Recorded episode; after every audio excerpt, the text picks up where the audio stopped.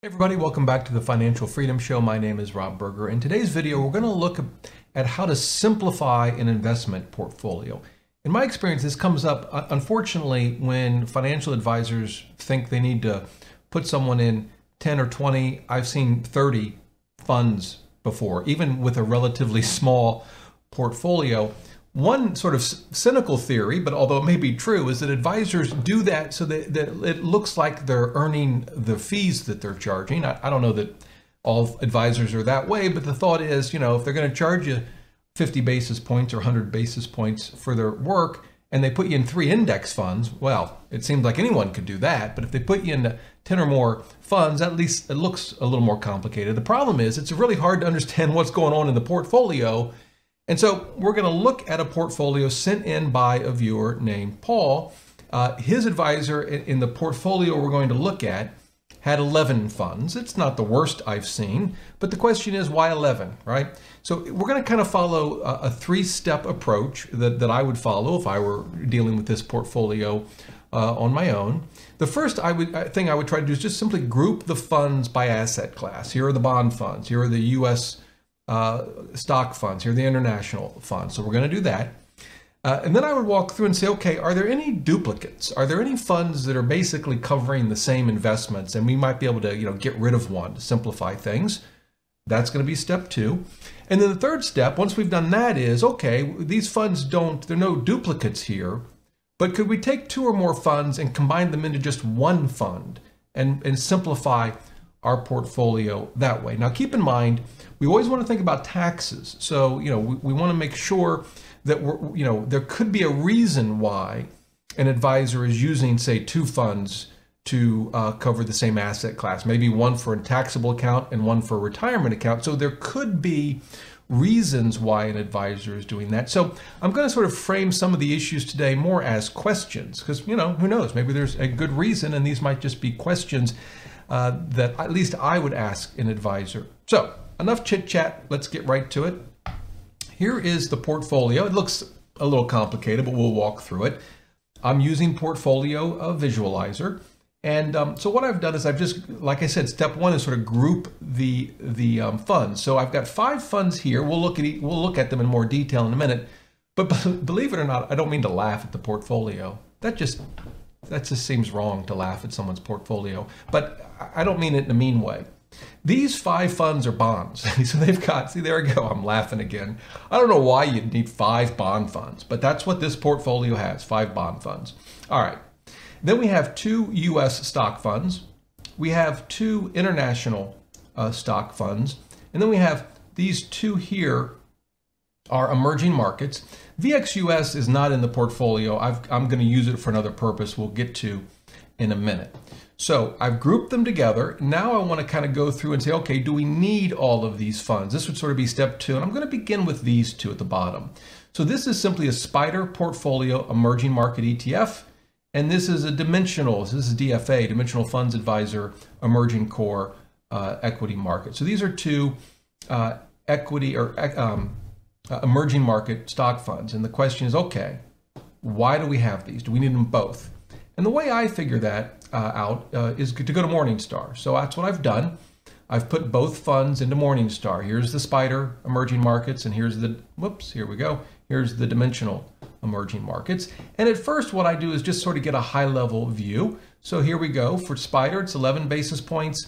It's a U.S. fund that, and meaning it's the fund itself is U.S., but it invests, as you can see, in a diversified emerging markets. Great. And we come over to, to, to dimensional. More expensive, 35 basis points, same category, right? So now I want to take a slightly deeper dive, and for that I'll go into portfolio. So for the Spider fund, I can see, yep, sure enough, it's almost all international, and it's investing, you know, in uh, on average in large companies that are a blend, uh, sort of a blend of value and growth. The blue dot there in the top center uh, square of, of the tic-tac-toe board, or what Morningstar calls a stock style box. For dimensional, come over to portfolio, and we'll see pretty much the same thing. It's tilted a little bit closer to the value line. So there, it's not; these are not identical funds, but very similar. We can actually look at the weights and get an even more detailed look. There's dimensional, And here's the spider fund. So dimensional is a little bit smaller, right? It's got a little bit more in the mid cap range, for example, and it tilts ever so slightly more to value, but not a huge difference. Um, and we can we can look at value metrics. Again, here's Spider. We'll just look at the PE for it for now. 1169, dimensionals, eh, 1092. So that again, it's a little cheaper relative to earnings. Again, that's that slight tilt uh, towards value. Uh, in, in this kind of fund, I also want to see country exposure. So here it is. This is dimensional. And here is Spider. Um, probably the biggest difference, uh, you see China, Taiwan, India. China, Taiwan, India, very similar. Probably the big difference is South Korea. The Dimensional Fund has 12, uh, almost 13% in South Korea. Spider Fund actually doesn't have any. So I don't know if having South Korean exposure is important to you. Maybe you'd pick Dimensional over the Spider Fund. Uh, when we look at their top 10 holdings, they're very, very similar. Uh, again, uh, because there's South Korean exposure here, you have a, a, company like Samsung. But when you look at this list, it's very similar to the Spider list. And so this is an example of a fund where I say, I'm not sure why we have both of these in the portfolio. Just pick one. That would be my view if I were if I had an advisor that put together this portfolio, I would ask him or her, what's the thinking? Why do you have both of these funds? And that's particularly true when you look at the percentages. For the dimensional fund, eh, 2.9% of the portfolio. What's the purpose of that? Now, I've created a second portfolio where I've simply gotten rid of, in this case, DFAE, and taken the 2.9 and put it in, in the Spider Fund. I didn't do this because I prefer Spider over Dimensional necessarily. It's just that Dimensional has very a very short track record. It was just started a little over a year ago, so there's not a lot of history there. So that's the first one. Now we basically do the same thing for each category. The next one is uh, international equity markets. Again, that's a dimensional fund, and then Spider, uh, developed world, and, and that seems to be the the approach that this advisor has taken, pairing a dimensional fund with a Spider fund that covers pretty much the same uh, asset class, again, that would be a question for the advisor.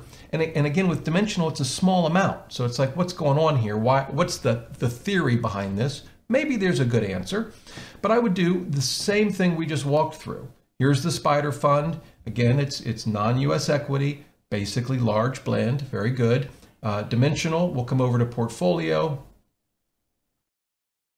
Again, non-U.S large blend, very, very uh, similar. Now, one thing I'll mention is there are tools that allow you to compare ETFs. I'll show you one. Yeah, I frankly find it just easier to put these two Morningstar screens up and look at them. You can put them side by side on your computer and you can just go through like I just showed you to get a sense of how similar they are. I will show you one tool that I looked at. This is from Vanguard.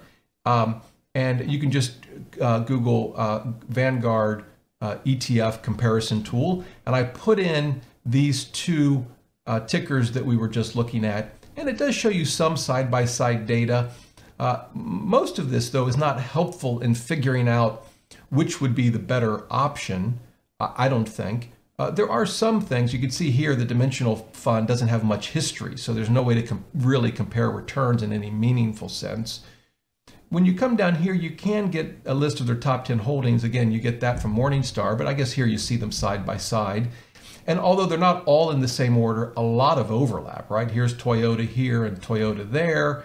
Uh, of course, Nestle is the top holding. Sony is in both uh, groups. AstraZeneca is in both groups, and so on. Um, you can see number of stocks that they hold and market caps, and there are some differences, but boy, a lot of similarities. Um, and so this is a tool you could uh, use. This compares the sectors, again, very, very similar. This could be interesting. Again, all this data is in Morningstar, but it shows you country, uh, uh, how much they have allocated to different countries. Again, very, very similar. So that brings me back to, boy, why is why are we using both of these funds? So again, I've simplified it by getting rid of the dimensional fund. Again, that's not so much saying that it's not as good. Uh, I just picked it because, again, in part, They've only got 1.9% allocated to it anyway. All right. Then we go to the next one. This is core market. So again, a dimensional and a, and a spider. That's, you know, that's again seems to be the approach for this fund. And we can do the same thing. Here's the Spider Fund. It's the an S&P uh, 1500 fund, very inexpensive, three basis points. It's a U.S. fund, large blend. And here's the dimensional, a little more expensive, but pretty pretty cheap. Again, U.S. fund, large blend. There, there's just a lot of overlap here. And if we go to the portfolios of both of these, for the spider, we can see right, right in the middle, large cap blend, dimensional, spot on, large cap blend. Uh, price earnings, uh, PE is 19 for dimensional. It's 20 for, for spider, so a little bit of difference. Uh, we can now go down and we'll just drop down to the top 10 holdings and you can see they're pretty much identical. You know, this is, you know, what you would expect in a large cap fund, Apple, Microsoft, Amazon, Alphabet, right? Apple, Microsoft, Amazon, Alphabet. The order is a little different, but the top 10 are all the same. And so again, I come back to why are we doing this? In this case, I, I combined them and put them in the dimensional fund. You could use other funds, but uh, I really don't know that there's a big difference. And I'm not sure why we're using two funds that, that from what I can tell, accomplish the same thing. Again, maybe an advisor uh, would have uh, an answer. When we now we get to the bonds, and this one was really kind of confusing to me. We have an, aggregate bond fund. This would be not unlike BND, which we've talked a lot about uh, before.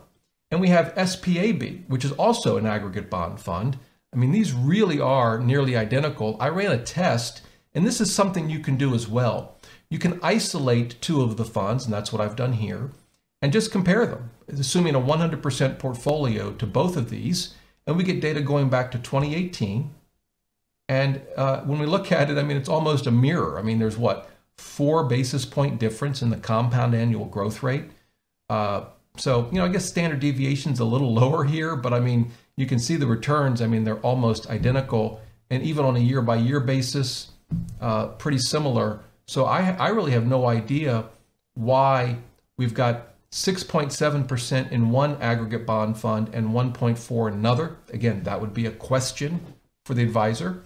Uh, this one is a TIPS fund, and that's perfectly fine. My question for the advisor would be, uh, I, I, I, why do you have TIPS? Now, I would have my own answer to that. I'd be curious what the advisor's answer is. But more importantly, why 2.8%? So remember, TIPS will do better than a, a, a, a normal sort of aggregate bond fund if uh, inflation is higher than we expect. Um, say if we're comparing it to, say, a treasury fund. Uh, if inflation ends up being lower than we expect, the, the, the, treasury fund will do better. So that's why, at least for me, I like about 50% of my bonds and TIPS, 50% um, in what, what some would call nominal bonds, bonds that aren't uh, or um, uh, tied to inflation. Now, that's not the only way to handle a bond portfolio, but my question for this portfolio is what's the thinking on 2.8% of this totals up to about 20%? Why 2.8% in TIPS? What, what's, the, what's going on there? And then we have a municipal bond fund. Well, that's good in a taxable account. I assume this is a taxable account, but I don't know that. But if it is a taxable account, then why do we have the aggregate bonds in, in here? Shouldn't those either be converted to municipal bond funds, or shouldn't we have the allocation for those funds in, in, in a tax uh, advantaged account, a retirement account? Again, questions for the advisor. And then this one was curious to me. It's a, it's a intermediate term corporate bond fund. Remember, aggregate bond funds like these two have corporate bonds in them. We can we can look at that, right? Here's the US aggregate bond, we're at portfolio. Here we go, corporate, 25%. So why are we allocating 2.8% just to this fund? Maybe he wants to overemphasize corporate intermediate term corporate bonds maybe, but to 2.8%, what impact is that really going to have on a portfolio? So what I did was combine these into three. I got rid of this, the one of the aggregate bond funds. I got rid of the intermediate term bond fund, uh, excuse me, intermediate, intermediate term corporate bond fund, and I combined them into this aggregate bond fund. I left the TIPS alone. I left the, the municipal bond funds alone. Honestly, those would be more questions for the advisor. And that's what I did here.